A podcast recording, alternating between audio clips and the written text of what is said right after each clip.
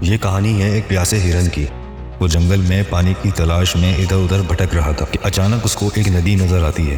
جیسے ہی وہ اس ندی میں پانی پینے کے لیے جاتا ہے، تو اس کو پانی کے عکس میں اپنی ایک طرف ایک شکاری نظر آتا ہے، جو تیر سے اس پر نشانہ لگایا ہوا ہوتا ہے۔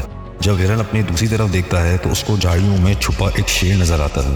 پھر وہ پلٹ کر اپنے پیچھے دیکھتا ہے۔ پیچھے جنگل میں آگ لگی ہوتی ہے، جو آگ اسی کی طرف بڑھ رہی ہوتی ہے۔ ہرن تینوں طرف سے اپنے آپ کو گھرا ہوا محسوس کرتا ہے کہ اچانک اس کو یہ خیال آتا ہے کہ میں تو یہاں پانی پینے آیا تھا۔ وہ اپنا سارا دھیان پانی پینے میں لگاتا ہے اور جیسے ہی وہ پانی پینے کے لیے ندی میں اپنا سر جھکاتا ہے، تو اس کو آسمان میں کالے بادل بنتے نظر آتے ہیں اور کچھ ہی پل میں بارش شروع ہو جاتی ہے۔ بارش کی وجہ سے اس کے پیچھے لگی آگ جنگل میں بجھ جاتی ہے۔ شکاری کا نشانہ چوک کر اس ہرن کے بجائے شیر کو لگ جاتا ہے اور اس وجہ سے شیر ہرن کو چھوڑ کر شکاری کے پیچھے لگ جاتا ہے۔ اس چھوٹی سی کہانی سے ہمیں ایک بہت بڑا سبق ملتا ہے۔